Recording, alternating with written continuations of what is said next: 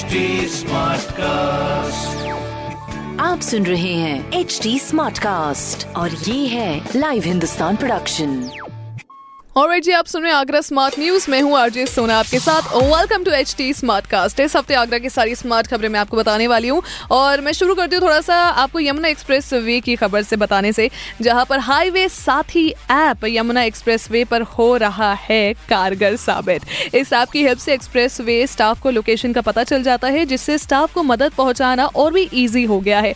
और अब तक फ़िलहाल रोज़ाना चार से पाँच लोग इस ऐप का इस्तेमाल कर रहे हैं और उससे हेल्प ले रहे हैं। तो एक बेहतरीन बात क्योंकि जनरली क्या होता है हाईवेज पे आपके पास कोई भी मदद अवेलेबल नहीं है इसलिए आपातकालीन के लिए आपके साथ है हाईवे साथी ऐप जिसको अगर आप भी डाउनलोड करेंगे तो आपकी सुरक्षा के लिए बेहतरीन हो जाएगा।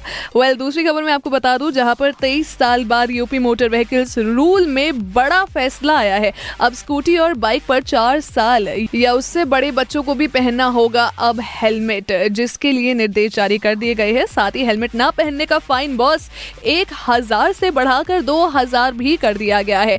इसीलिए भैया हेलमेट पहनिए, इसलिए नहीं कि आपको चलान देना पड़ेगा, जुर्माना भरना पड़ेगा, बल्कि इसलिए क्योंकि आप सुरक्षित रहेंगे। तो प्लीज़ हेलमेट का प्रयोग करिए।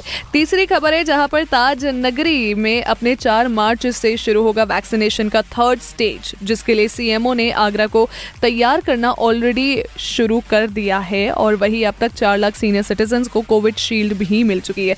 तो एक बेहतरीन खबर अपने आगरा के लिए और साथ ही साथ, मैं जाते जाते आपको ये ज़रूर कहना चाहूँगी कि प्लीज़ मास्क लगाइए सैनिटाइजर का उपयोग करिए और सोशल डिस्टेंसिंग का पालन करिए। अन्य ऐसी स्मार्ट खबरें पढ़ने के लिए पढ़िए हिंदुस्तान अखबार। कोई सवाल हो तो ज़रूर पूछिए on Facebook Instagram and Twitter हमारा हैंडल है at the rate H T और मैं हूँ आरजे सोना आपके साथ। स्टेट आप सुन रहे हैं एच डी स्मार्ट कास्ट और ये था live Hindustan production HD Smartcast.